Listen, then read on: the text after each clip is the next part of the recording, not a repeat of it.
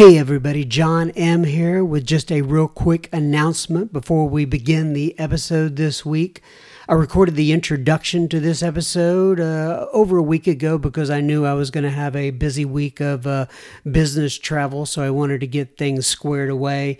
You will hear me referencing our March 20th Sober Speak live event uh, here in Frisco, Texas, and um, after much prayer and consideration, I decided to go ahead and cancel the event. This was not an easy decision by any means. I spoke with uh, Samara uh, earlier in this week and uh, we discussed it, and it seems like it is the best thing to do for all involved.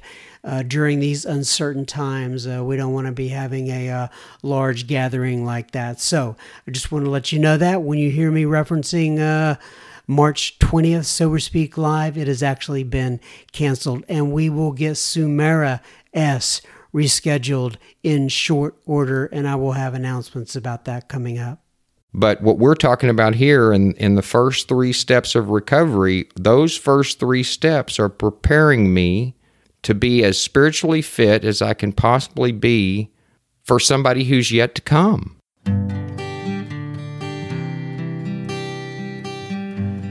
Well, hello, friends of Bill W. and other friends. You have landed on Sober Speak. My name is John M.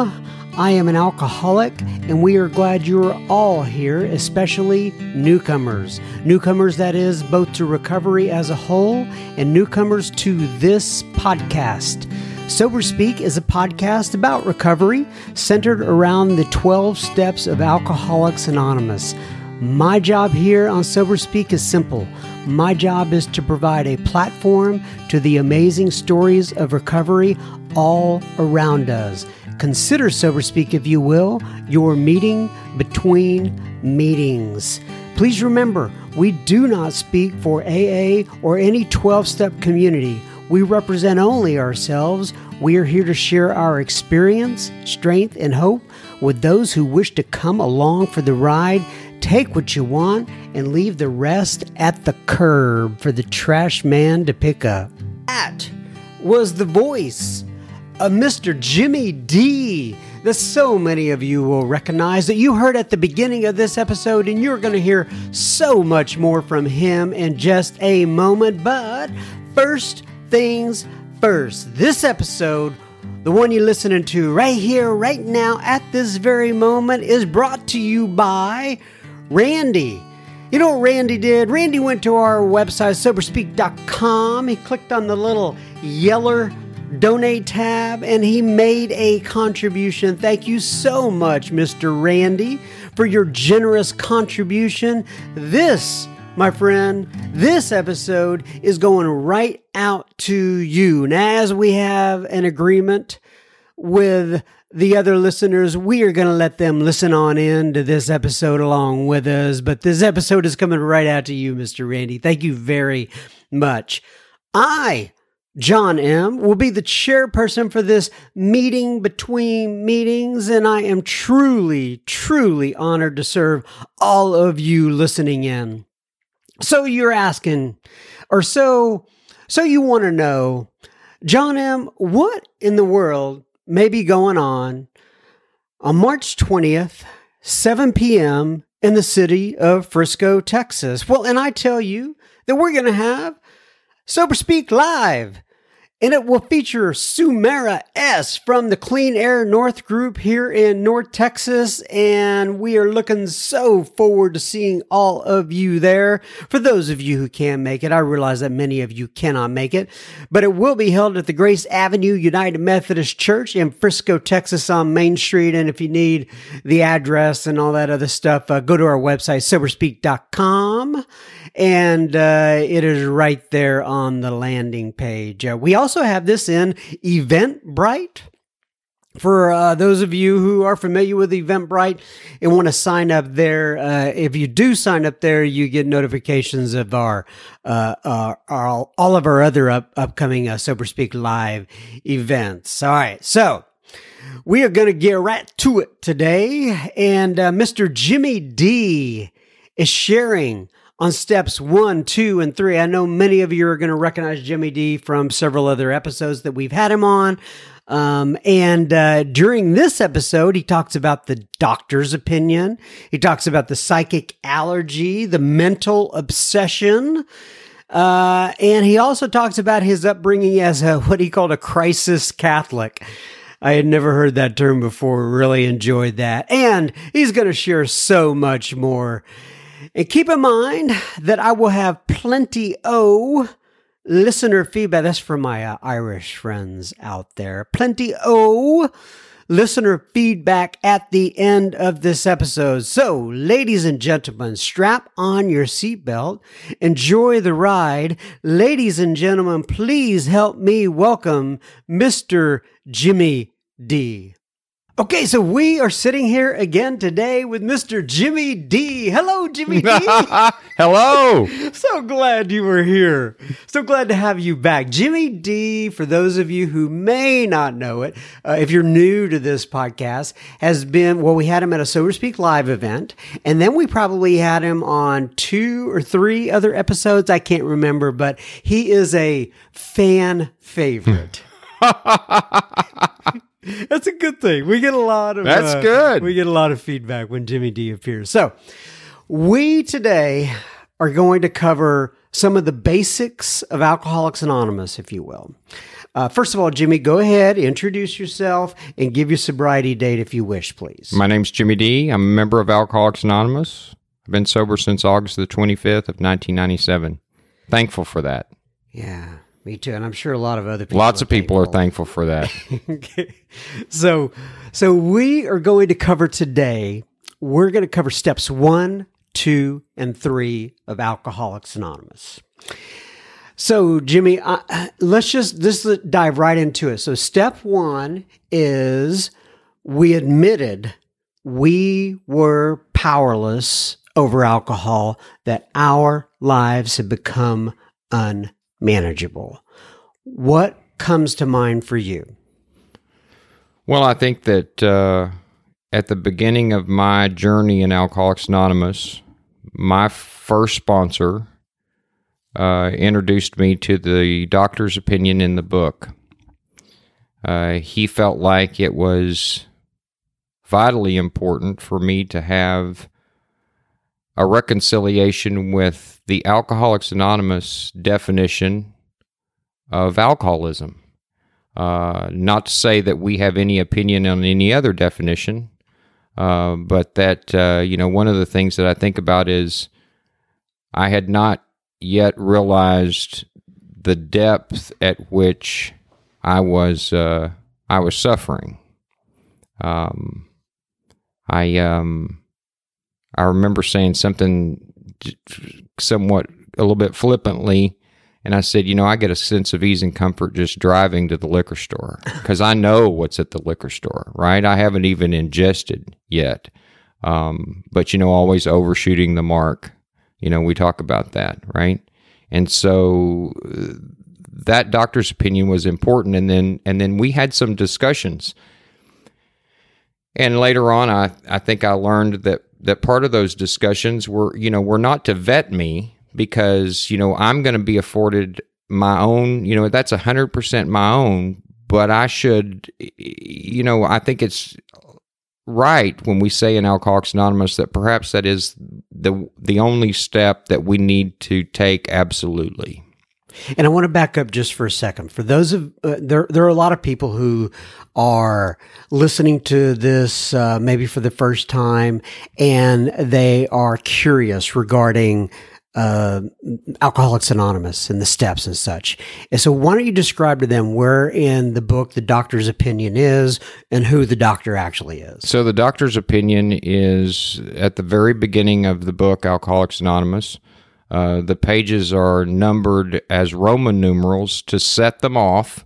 Uh, they're actually in a different type style than the actual first 164 pages of the book. Uh, it is the only part of the text uh, that is written by a non alcoholic, uh, including the chapters that talk about the families of alcoholics. They were obviously written by AA members, right? Um, and Silkworth went out on limb for that chapter. Because at the time that the book was being written in, you know, 38, 1939, uh, Alcoholics Anonymous was unknown as a society. And, uh, and we're not going to, you know, we're not going to go too deep into, into that. But, uh, but it was not a feather in Dr. Silkworth's cap uh, to have anything published with his name on it. In fact, the original thoughts were that it would be just an anonymous doctor who was giving an opinion uh, based on what he had seen in Bill, the changes that he had seen in Bill, this what Dr. Silkworth terms the psychic change. Uh, but he talks about the spiritual aspect of alcoholism, uh, the physical aspect of alcoholism, uh, and uh, there's something else I think I'm forgetting. Mental. Mental, yeah, mental obsession. Yes, exactly. Okay, so you wanted to understand, or your sponsor wanted you to understand the definition of alcoholism from from the doctor opinions perspective. Um, do I remember? Do I, I hear that right? Right. So not you know not in any way related to a genetic predisposition to alcoholism or you know the fact that uh, you know I didn't have two natural parents when I grew up, or you know it was not any relation to my socioeconomic status or the job that I had or didn't have, or any of that other stuff, right? Um, I guess I would say you know to be able to foster ownership, right? Because later on I'm going to be challenged with ownership of my actions, which I'm going to find out later are really my problem but got to know that uh, I can't drink successfully first. So part of that not drinking successfully is the physical allergy. Absolutely. So talk about the physical allergy and a little bit about what the doctor says about that. The doctor, uh, Dr. Silkworth, describes, and I and I reconcile that. And he talks about uh, that we are fundamentally different, uh, and that uh, we drink essentially for the effect produced by alcohol and uh, and absolutely that is uh, that rings true for me. Um, I felt different when I drank, and uh, and I felt uh, fear when I started to drink and felt like we weren't able to finish that process. That was fear, mm-hmm. um, and uh, and it and I, I, I felt it physically. Uh, and the men that I have had the opportunity to work with that have you know, have formed that sense of identification, uh, they also have the same types of descriptions. You know, my, my stomach felt different. My heart beat differently. It was, uh, it was amazing. Yeah. So there's a physical allergy part, and then there's the mental obsession piece, which the book talks about that differentiate us as well, kind of draw us back to that alcohol time after time. Any examples in your life by any chance of when that may have happened to you? Oh, um, well, you know, we say uh, we can't differentiate the true from the false, and that we can't recall with sufficient force uh, pain and suffering, uh, recent pain and suffering. Um, I went to a Christmas party, considering that this is holiday time of the year that we're visiting with each other, and uh, at a country club that I didn't belong to, but my grandmother did and uh, and I was drunk when I got there. My biggest client for my company uh, was hosting that Christmas party, and uh, the chairman of the of the company was also the chairman of that country club that year. So you could not have lined it up any uh, better, let's say. And uh, and so some of those people that knew me in that in that bank, it was a bank. Some people that knew me tried to get me over at a table in the corner uh, because I was uh, I was not behaving well, and uh, and so you know I got up to find my keys and uh, in an alcoholic stupor, and I uh, fell flat on my head on a flagstone path right in front of the club. And, uh, and they thought I'd broken my back, strapped me to a board, and took me downtown in an ambulance. and you know, by eleven o'clock the next morning, I was drunk again. Mm. I was drunk again. Right. Yeah, it doesn't seem to last real long. Uh, we have a tendency to forget what we went through uh, very quickly. Yeah. All right, so let's move on then a little bit to step number two.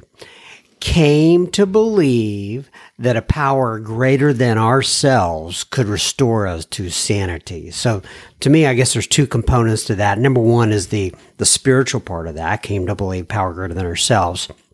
And then there's the insanity piece of that on the back end, which you hear referenced in and out of Alcoholics Anonymous. Uh, so why don't you tackle those two arenas? Uh, people struggling with coming to believe, and then on the back end of that, what the book means by sanity. I would think um, I would start out. My own experience was contempt prior to investigation. Uh, and uh, and I was not an atheist when I came to Alcoholics Anonymous, uh, but I was certainly disinterested in uh, in any type of surrender to to or formation of a power. Uh, now, Alcoholics Anonymous is a spiritual society, not a religious society. Um, but I would I would say that uh, you know my sponsor did did me a great favor. I was in a home group and uh, and we had a open meeting once a week. And you know, people dressed up. They dressed up like they used to dress up before they got sober for Saturday night.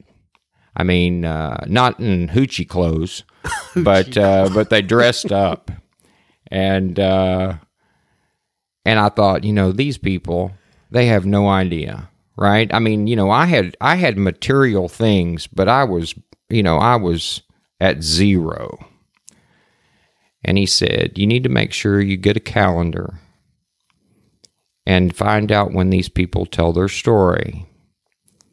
And I want you to make sure you make every effort you can to go. And then I want you to come back and I want you to tell me how they got here from there on their own. And I couldn't do it. Mm. Even when people, year of sobriety, two years of sobriety, I mean, you know, some struggles, uh, huge struggles, some high bottom drunks, we would say, very high bottom drunks, but they had found and believed most days that there was a power that they could cite that was responsible for their new way of living and thinking. And, and they had left, kind of left, just like the book. And I'm trying to insert quotes, but they're apropos. They left the drink question aside they didn't spend a lot of time talking about how they didn't drink one day at a time. Mm. They talked about how they lived one day at a time. They talked about how they had relationships with people that they weren't even welcome in their homes before they came to Alcoholics Anonymous because they were, they had been consistent in thought and action and they believed that this God of their understanding, the God of their understanding was giving them the power to act and speak and respond in a way that was radically different from the way that they had done before. And they talked about actions that they took before they came to Alcoholics Anonymous in sobriety. In other words, they were sober when they took the actions. And, uh, and some of the actions were more heinous than the things they did when they were drunk. Mm-hmm. So, yeah. What kind of spiritual background did you have, a religious background coming in? You said you were an atheist, but how would you describe it? I was a I was a crisis Catholic when I came to Alcoholics Anonymous, and that's no slight to the you know. And sometimes you know people, and I understand. I respect that sometimes people will not actually name a faith because we don't. I certainly don't want uh, a negative connotation uh, between my faith of origin and uh, and you know my bad behavior. Uh, but I would run to the church in a crisis. Uh, absolutely and uh, and you know that priest would give me the most idiotic things to do. He'd say, you know, we're going to go down on St. Paul Street and feed the homeless on Sunday. And I'd say, I just gave you big problems. I mean, you know, work, as I phrased it, was not a solution to those problems. So, what he was doing is exactly what happens, I believe, with us in Alcoholics Anonymous, you know, our problems pale in comparison when we're sent to to be of service to the people about us. And that's exactly what he was trying to do. But I struggled. And I read the chapter We Agnostics, and I, and I think that deserves airtime over and over and over and over again. And uh, and I was just uh, I wasn't told that I needed to believe in something. I was told that I needed to be willing to believe in something. Mm. And I think that reconciles with the text of the book. God either is or God isn't. It doesn't say anything about that I recognize God. It says, is it or isn't it? And uh, and I've worked with a lot of people and known a lot of people in Alcoholics Anonymous, and the definition of what God is uh, is as broad brush topic as as anything in AA. Were you neutral or uh, uh, happy to hear or sad to hear that you, that in Alcoholics Anonymous the the subject of God was going to be brought up? No, because um, in my first few months of sobriety, uh, I was in well all my all really all my sobriety, but especially in the first few months, I was in a book study on Thursday night, and I think when I actually got sober, uh, we were in uh, the chapter we agnostics, and so every Thursday night, I heard people talking about God and and their conception of God. Now, I respect that if uh, you know secular religion uh, is your definition of your higher power, that's fine. But as a member of Alcoholics Anonymous, I tried to emulate what I was shown when I was new. And that's that sometimes mentioning Jesus in an AA meeting can be as offensive as a drug addict talking about needles hanging out of their arm for 15 minutes. It's that much of an outside issue to us. And I don't say that to offend anyone. I mean, you know, outside of my AA membership, I am not a regular participant in organized religion but I see it with a brand new pair of eyeballs. And uh, and I was shown the love of a church uh, and how community participation for the greater good was uh, was uh, food for my soul, uh, and I rejected those concepts.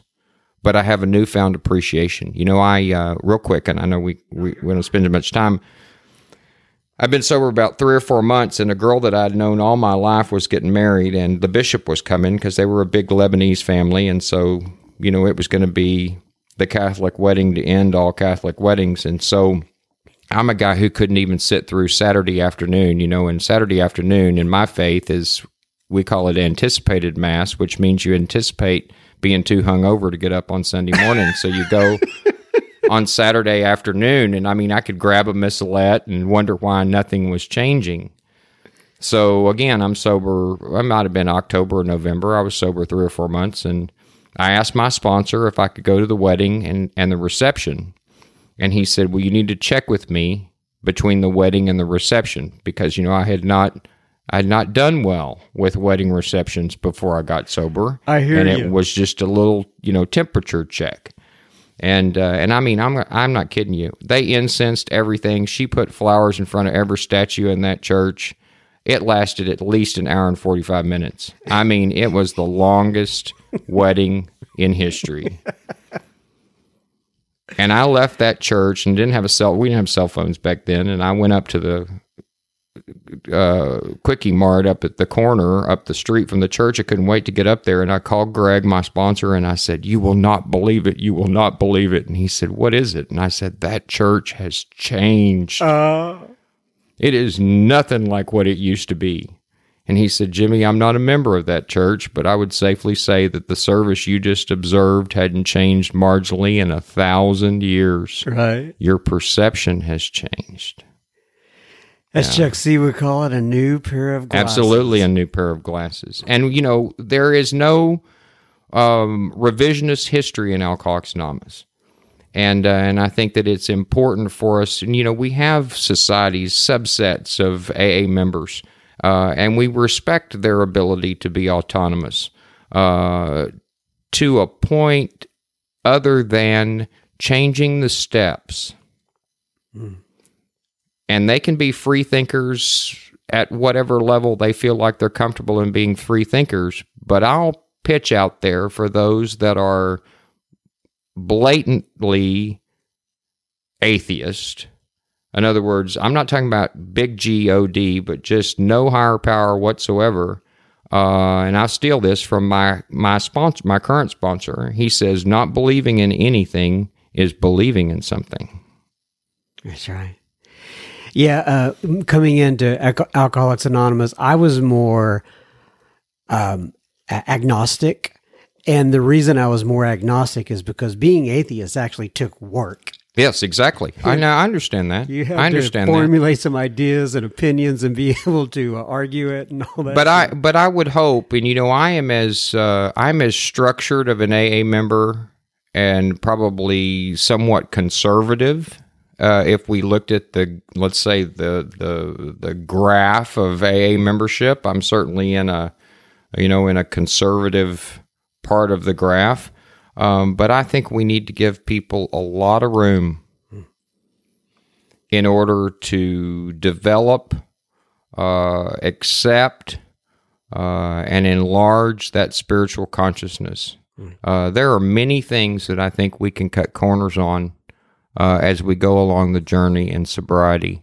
Uh, with just 22 years, but having 22 years in the active and involved in the program, the one part that I don't see uh, that can be left out in any way whatsoever uh, is reconciliation with the spiritual aspect of the program because it's the only aspect of the program. We don't really have anything else. Right. Okay, so when we think about the second piece of the second step there, uh, where it talks about the insanity piece, being restored to sanity. A lot of people struggle with that word, what it means. I'm not insane. Talk about your experience with that. Well, I had, uh, I, I, you know, the what does the book say? Doing the same thing over and over again, expecting different results.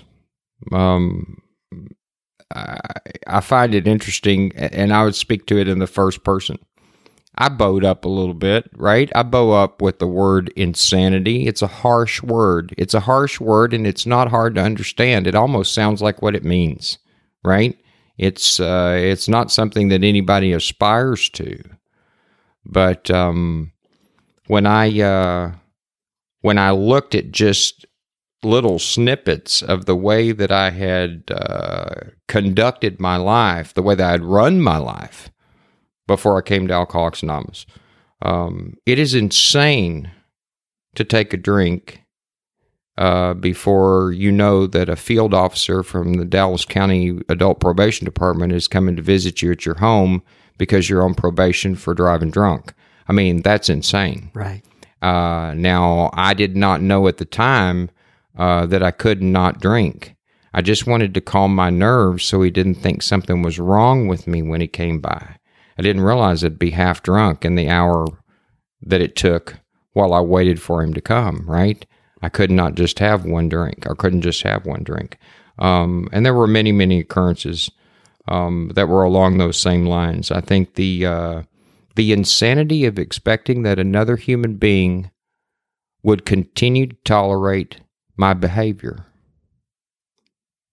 and treat me with any degree of respect or kindness. Now, they loved me just like they loved you because they loved us unconditionally mm-hmm. to a certain degree. But, uh, but you know, that love turns on them and it makes them just as sick as we are. And I really did believe and expect that people were treating me harshly. Even after I came in, like I, for example, today, I'm a guest in your home. And, uh, and I don't have to have any kind of a card or a cheat sheet to tell me what is generally acceptable behavior, regardless of whose home you might come into. There are children in this home. And before I came to Alcoholics Anonymous, beyond my control, I could have shown up at your doorstep in a way that was absolutely unacceptable and said and done things that were beyond inappropriate. You have behaved very well today, Let's get that. Don't cut that part. Keep that on the record. But uh, but you know the insanity aspect. I know people get really stuck, and uh, and so you know the um, if we just listen to our stories, that's really I think one of the reasons that the book asks us to um, share in a general way what we were like is to give tangible examples of how a guy like me in my cups that unpredictable behavior is such that the actions that I take some sometimes are they're insane. There's a reason why we're put in psychiatric wards before they figure out whether or not we're alcoholic. That's right. I mean, that's the initial that's where we get collected. You go to the psych ward and rightly so because I'm not of my own mind. Yeah. We will be continuing our conversation with Mr. Jimmy D in just a moment. Just a reminder, you are listening to Sober Speak. You can find us on the web at soberspeak.com. And there you will find uh, a hundred plus other episodes that you can listen to for free. You can also find the donate button on our website. Uh, if and only if the Spirit moves you to use it, you can do such. Please keep in mind this is a podcast funded by you, the listener. Sober Speak is a self supporting organization through our own contributions. We are not allied with any sect, denomination, politics, organization, or institution. We do not wish to engage in any controversy, neither endorse nor oppose any causes. All right, now back to Mr. Jimmy D. All right. So let's talk then a little bit about the third step. Uh, and made I almost forgot it there. Made a decision to turn our will and our lives over to the care of this God as we understood him. And as you know, they put that as we understood him in there. And it was uh, either a stroke of genius or just um, uh, God inspired, however you want to look at it. But it has done wonderful things for our society. Well, result of the first group consciences of Alcoholics Anonymous. Sidebar deal. But the as we understand him part was because even with our fledgling membership, Bill said 100, there might have been 70 sober people in AA fighting between Akron and New York about the manuscript for the book. And you know, we had Fitz, who was his stories in the book, our Southern friend He's the one in the text of the book. Who are you to say there is no God? Minister's son. And then we had another guy who did not stay sober continually till death. But we had another guy who said it's unacceptable.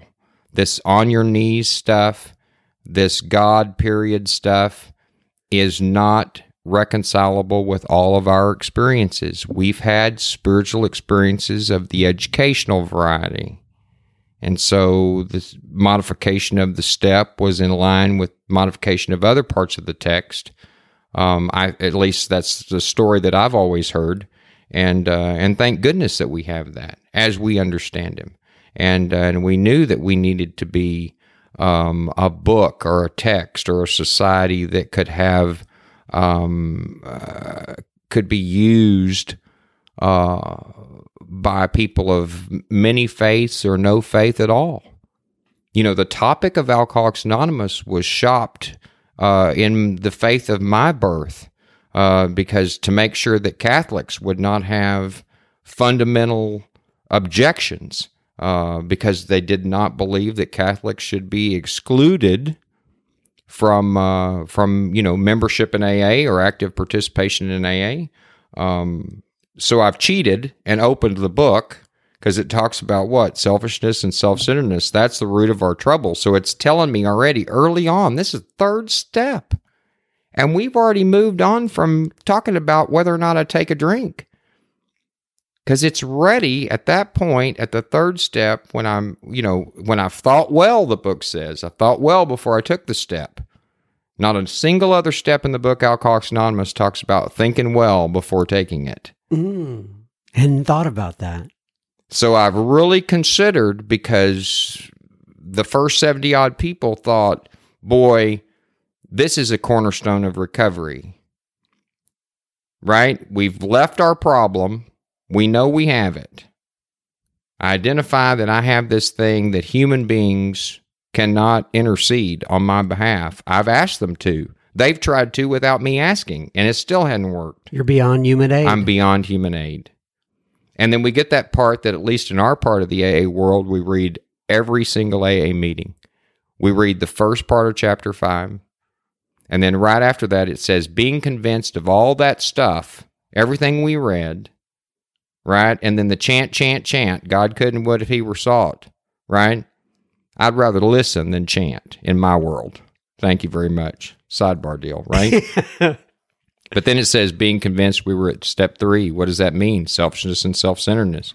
Says any life run on self will can hardly be a success. And when I read that for the very first time, and when I read that for the 10,000th time, I see over and over again not that I don't need to take actions, but I need to take actions based on where I think I can be of maximum service to God and the people about me.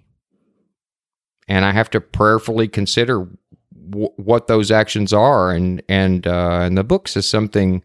Um, it says when we sincerely take the took that position, all sorts of remarkable things followed.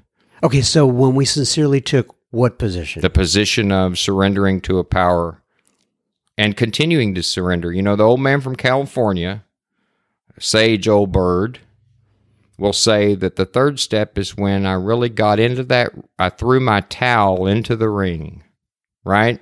I surrendered. And every single day since that day, I've been taking little bitty bits of that towel back. Right? That's Clancy, right? Absolutely. Yeah. yeah. Good old man, right? Some people love him, some people hate him, and he likes both. um, but uh, but that's a I think it's a legitimate analogy, right?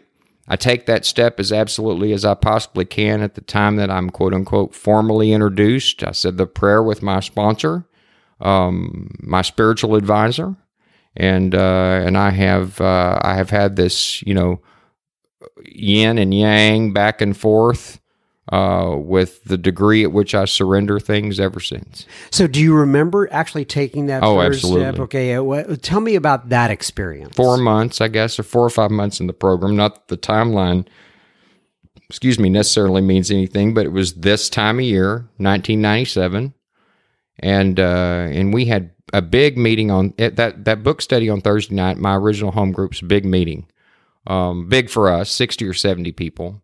And everybody lots of people had early commitments. So it was about you know i showed up maybe 30 minutes before the meeting started. And uh, and so my sponsor had not made an appointment with me but he asked me if i had hit my knees that morning and asked god for a day of sobriety that had been my direction from the time i got sober and i told him i had taken that action. He said do you think that action's making any difference? And uh, and i said well you know i haven't thought about drinking all day today. And uh, and he carried me over to the corner of the room and he popped open his book and he said we're going to make this commitment and take this step together. And uh, and he read the prayer. I didn't read it. And uh, and at first blush i thought oh my god i'm going to kneel in this room with 15 or 20 people all milling around here and there and uh, and he did it and i was afraid to say i wouldn't do it um, so I did it as well, and I realized something else uh, fairly profound for me at the time and that's uh, that members of Alcoholics Anonymous are so self centered, even in sobriety, that nobody even knew. Nobody in that room even knew that we were over there kneeling in the corner of the room that cared less about right. any of that stuff. I've, uh, I've taken this prayer in a parking lot at Denny's on Central Expressway. I don't think it matters anywhere, everywhere about what you do, where you do it, uh, but uh, but how much commitment you have behind it. Do you remember coming out of that having? having any sort of different feeling or was it just now you knew okay it was time to do some more work i knew it was time to do work i mean the assignment came you know almost immediately right to begin the process of the inventory and uh, and i think that's by design uh, because um, you know I, I did feel good about the fact that i i didn't i didn't feel like i was um, smoke and mirroring the deal when I said, you know, when I when I knelt with him and he said that prayer, um, I had seen the results of uh, surrender uh, with members of Alcoholics Anonymous. Uh, I'd seen the power of the presence of God as they understood God with skin on it, and that was really important. Uh, and you know, fifth tradition aside, isn't that really why we have meetings anyway? Why in the world are we continuing to create thousands upon thousands upon thousands of meetings uh, where our topics seem to be uh, selfish topics? Explain that a little bit more. I think we gather together in Alcoholics Anonymous in order to show the new man or the new woman that we have recovered from a seemingly hopeless state of mind and body. I think that's a charge that is an unspoken charge. It doesn't need to be part of the format format of the, or the opening of the meeting. That to the best of my ability, I need to approach a room where two or three alcoholics are gathered together for sobriety and bring solution because I have no idea how many people are in there that have not been offered anything like what we've been offered. And so the problems of the day, and in 22 years, I've had a lot of problems, a lot of problems of a magnitude that I would have probably blown out of proportion, but they were certainly big problems. So if I come into a room of Alcoholics Anonymous and I say, My wife left me today, or I lost my job today, or I had a wreck and somebody died in the wreck, or you know, my grandmother died, which she did the day. I mean, I was in an AA meeting that night, and my grandmother died today. But when I said my grandmother died today and she raised me, and she's the only parent I've had for all of these years, I remembered what those people shared with me when I was new. And there were ellipses after my comment, not an exclamation point. And I said, But God will do for me what I cannot do for myself. And I'm here to see if I can do something for somebody else. Hmm and I got better. I, of course, was benefited. Whether anyone else was benefited or not, I have absolutely no idea. But if I had left that room with a period at the end of my statement, I would have felt worse when I left than I did when I came. It's a completely different approach to I I think why we do what we do. Uh, our society perhaps has been indirectly influenced by forces outside of our society. And are a lot of people who un- unknowingly come to Alcoholics Anonymous as if we are a self help program, and we're not a self help program. By definition, we are not that. Now, if we need to be, we need to create some literature to back that up. But what we're talking about here in, in the first three steps of recovery, those first three steps are preparing me to be as spiritually fit as I can possibly be for somebody who's yet to come. Love it, Jimmy. All right. Anything else you want to say about no, steps I've, one, two, I probably three? really said enough now. No, no, no, you're good. but that's why we that's why I have the podcast, right? Because I've been able to have, you know, lunch and dinner and talk to people like you after meetings. And, you know, I want to keep it kind of based on the 12 steps, the, the podcast as a whole. But I also want to see, I want to let people hear kind of, I guess you would, um, some of the conversations that go on behind the scenes, what people think, and have a. You, you, this is not a a meeting where I'm going to be concerned about you cross talking or whatever, and you can actually get some of your ideas out there. Right, and I don't. Uh, you know, I, I, I there's no requirement for I guess what we would say would be political correctness, but just as with you, I get around to a lot of places. And there are reasons why we see what we would consider to be huge AA groups in our city who celebrate from one to five years of sobriety, maybe three or four people for each one of those years. And then when we go from six to 10, we see maybe two at each one of those years, six to 10.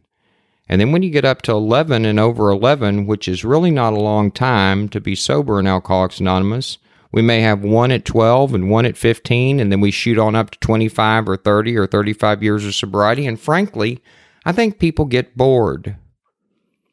And the reason they get bored is I don't know that they've that they've ever really prayerfully considered the basic purpose of the fellowship to which we all belong. And we're charged with trying to the best of our ability to help the still suffering alcoholic. And that's what we're trying to do here today, aren't we? Yeah. All right. Thank you, Jimmy, for coming in. I sure do appreciate it. God bless you. I'm going to read page 164 of the big book to close us out. And it says, Abandon yourself to God as you understand God, much like we were talking about hmm. earlier. Admit your faults to Him and to your fellows. Clear away the wreckage of your past. Give freely of what you find and join us. We shall be with you in the fellowship of the Spirit.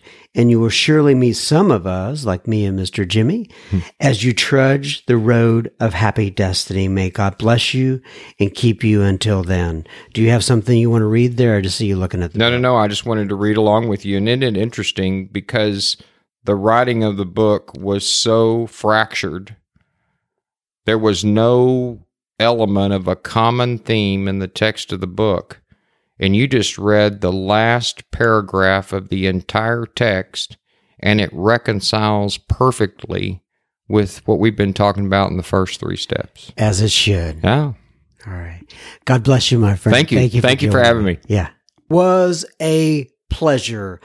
If you need to get in touch with Jimmy D and or you have any comments regarding Jimmy D or any of the other speakers that we bring on here, feel free to reach out to me at John J O H N at soberspeak.com and I will hook you up appropriately. Uh, and if you are not in the super secret Facebook group and you would like to be part of that Facebook group, please send me your email associated with your Facebook account. That's the tr- that's the tricky part that people sometimes uh, do not uh, pay attention to, but you need to pay attention. I need the email associated with the Facebook group. If you want to join that, send me your email to johnjohn at soberspeak.com. And if you are not following us on the Instagram, well, I would highly suggest you do that. Miss Cassandra has many amazing posts in that group uh, or in that on that platform, I should say. And we're at Sober Speak, all one word. Now, on to a little bit of listener feedback from you, the listener. Now, that makes sense, doesn't it? Yes, listener feedback. Where else would listener feedback come from? Of course, it's going to be from you, the listener. Mark writes in, and he is from Gamblers Anonymous. And he said, Hey, John. I'm a compulsive gambler and I attend GA, but I need more than that. So also giving your podcast a try to understand the steps better. Thanks. Well, that is great, Mark. I am glad that we can serve as a supplement to your program in GA. Now, when I first saw that GA, I thought he attends Georgia. But then, uh, then I, I, read a little closer and I figured out what it was. But thank you very much, Mark, for writing in, and I'm glad we can uh, uh, be a part of your journey. Suzanne writes in, and Suzanne says, "Hi, John. Just touching base. Excuse me, folks. Excuse moi." She says, "Hi, John." Just touching base to say how much I enjoy your podcast. I enjoyed listening to episode number 125 with Renee E. I've never read or can't remember reading The Keys to the Kingdom before, but now, wow, that was amazing. It's going in my phone notes as a go to reading when I need to get out of myself. I even shared it with a sponsee and passed the message along. Just wanted to tell you how grateful I am for Sober Speak serving as my meeting between meetings. Thanks for all you do, Suzanne. Well, thank you, Suzanne. And I passed along your uh, message to Miss Renee E. Uh, that's episode number 125. If you guys hadn't listened to it, it's va- absolutely fantastic. Uh, and it's called, what's this called? Oh, AA is my God with skin on. Randy writes in, and Randy says, Hey, John, my name is Randy C. Because God, my higher power, has a sense of humor, my sobriety date is 4 1 2017, April Fool's Day. my home group is at 6.15 a.m. in the morning at the hub the plains in Lubbock, Texas. I got married last September and now I live in Crane, Texas, a small West Texas town south of Odessa. The move and decision to get married have proven to be a true blessing. However, Crane only has one AA meeting per week, and I miss my daily 6:15 a.m. meetings. Uh, two exclamation points. Sober Speak has truly been a godsend for me. I am able to listen to your podcast and keep my recovery bucket full between our weekly meetings. Thank you for pr- pr- proving providing, I think is what you mean, uh, uh, providing a voice for recovery out here in the oil patch. Double exclamation point. Respectfully, Randy C. Well, I'm glad that we can provide you some meeting between meetings there, Randy. And I know what that's like to move away from a, a home group that you uh, truly enjoyed for a significant period of time. And uh, anyway, um, uh, anyway, keep us posted out there in the oil patch. Say hello to everyone out there in the oil patch for us. All right. Carmel writes in from New Zealand. And she says, Hi, John. By the way, I have to tell this story. If you're from New Zealand, uh, so you folks know, you're actually known as a uh, a Kiwi. And I was watching. Oh, actually, my wife was watching. this show last week called Naked and Afraid. It's on the Discovery Channel. If you're here in America, you know, most people will know what Discovery Channel is. And I had uh, we were watching that. Those were these people okay so it's it, there's nothing pornographic about it right? They take these people um, and they throw them out into the wilderness like in the amazon or something like that and they have to stay out there for like 21 days and they're naked when they go out there. Now why they put the naked part i have no idea in there. I, I guess it's just to to get viewers but Anyway, they, they throw them out there in the wilderness and they have to survive in the wilderness for 21 days. And there are these two women on Naked and Afraid um, that are absolutely incredible. Um, and and they and and and I heard my wife talking about it, and I said, I said, man, they really know a lot of stuff. I wonder how they learned all that stuff.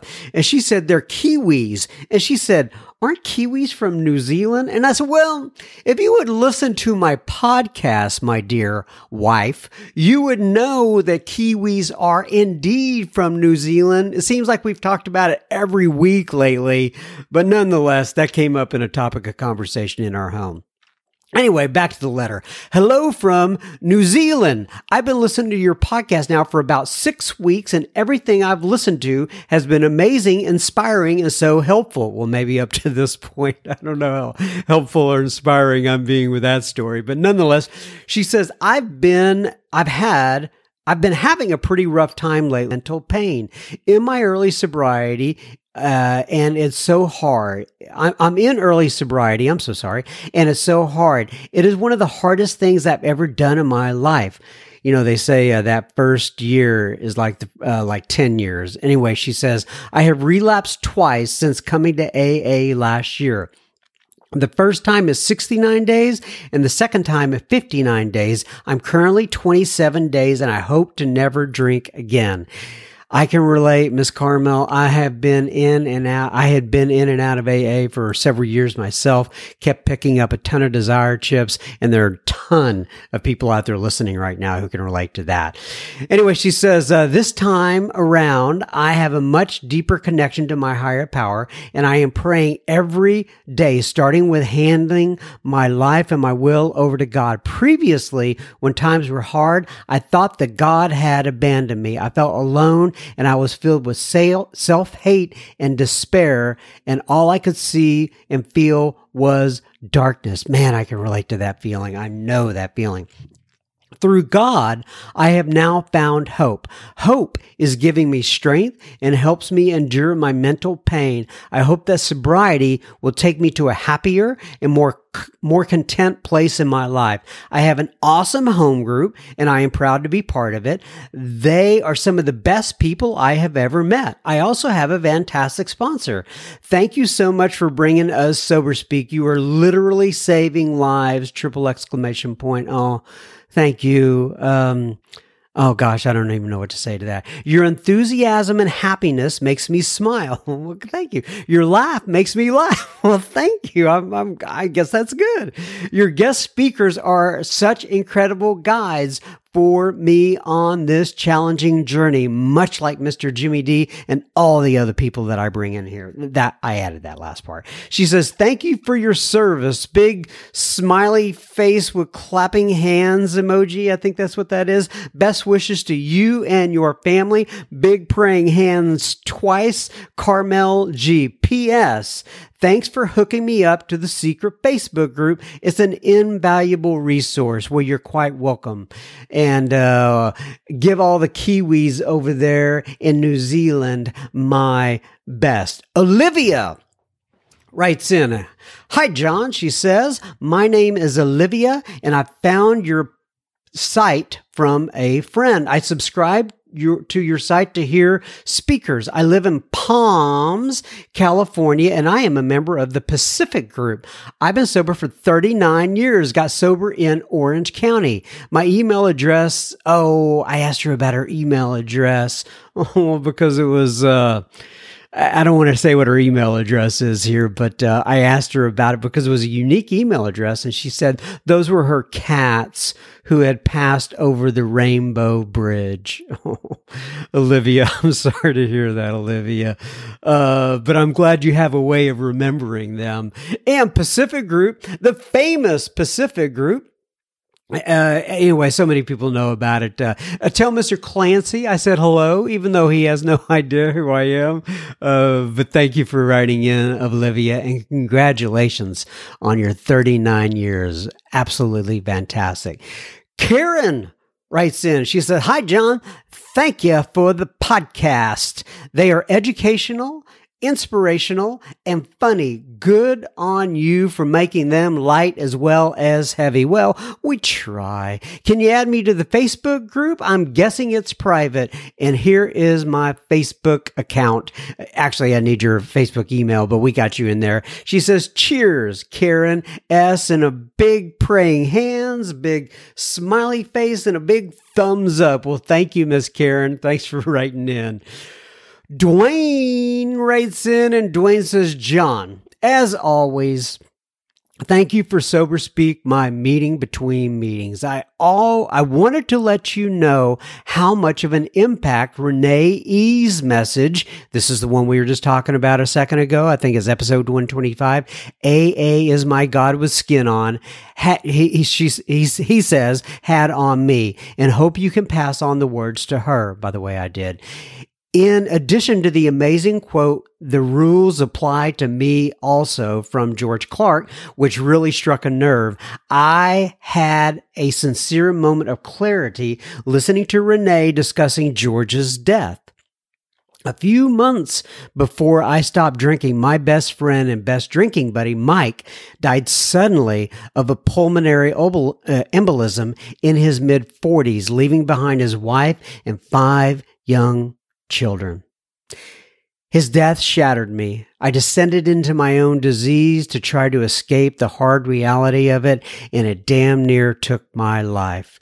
Listening to Renee talk about processing her grief, her advice on how to deal with the death, and of a close loved one, uh, while sober deeply de- deeply resonated with me. Her message from George, i.e., tough crap, kids, stick it, uh, suck it up, and don't be a wimp.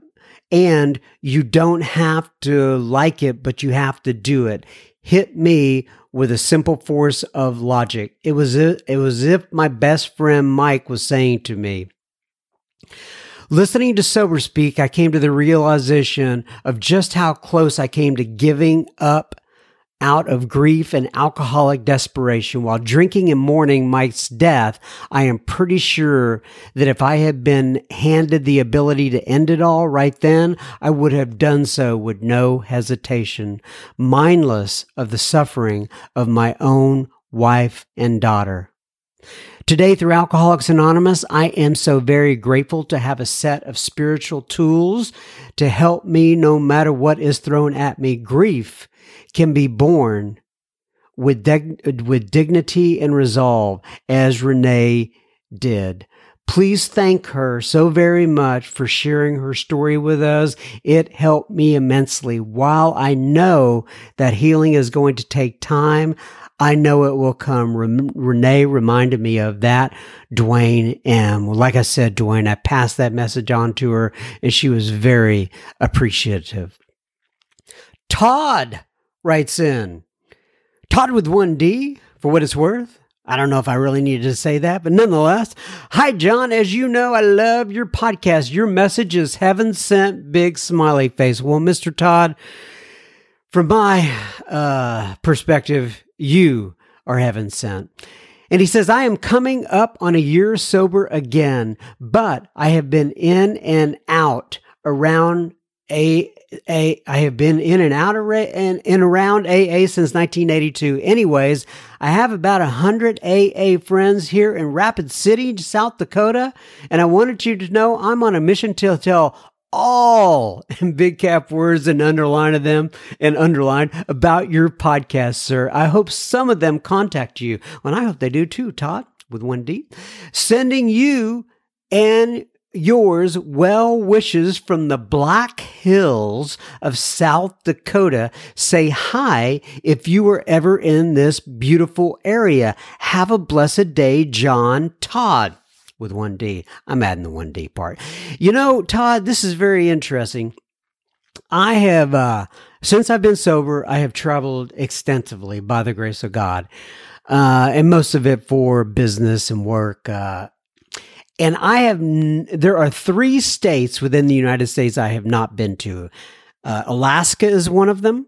And then the other two are South Dakota and Montana. And I have got to check at least South Dakota and Montana off my list. And uh, I would love to get to the to the Black Hills of South Dakota, sir.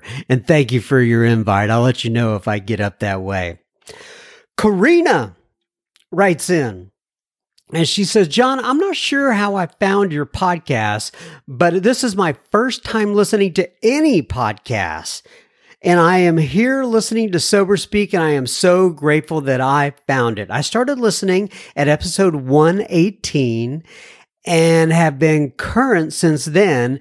And let me tell you, that episode 121 and 122 have been my favorites. Well, here you go with Renee again. I really enjoyed listening to Renee's story, and I haven't really met a lot of women or ever heard of a lot of women in recovery for alcoholism or even going to AA.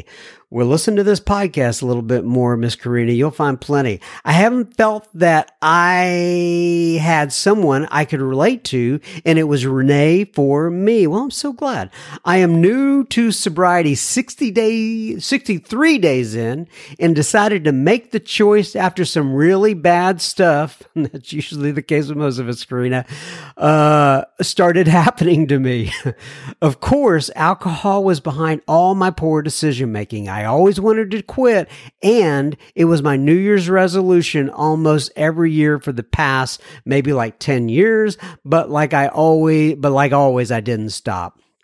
Like Renee mentioned, I would change my mind on drinking to quote cut back, but it was all the same and I am an alcoholic, and because my alcoholism didn't look like the others, I was okay. Well, I wasn't, okay. And I wasn't until I read the first like uh, read the first like of the 12 steps. We admitted we were wrong. We admitted we were powerless over alcohol, that our lives had become unmanageable. And that's exactly what was going on. So every day I take my step. I go to AA and I reflect on the 12 steps. I listen to your podcast and I try my best for me, for my family, and for everyone that's watching me that might be questioning their own alcohol intake. If I can do maybe, then they can do it. If I can do it, then maybe they can do it. That's what this is all about sharing experience, strength, and hope. So thank you, John, for this podcast and thank you for how you are. I appreciate it. Well, Miss Karina, right back at you. Thank you for how you are. And thank you for your feedback. So, so much appreciated. All right, everybody. That is another week of a Sober Speak. Um, I hope to see all of you again next week. As I always say, one week at a time. God bless you. I love you. Thanks for all the feedback. It's what keeps me going. Until then, adios.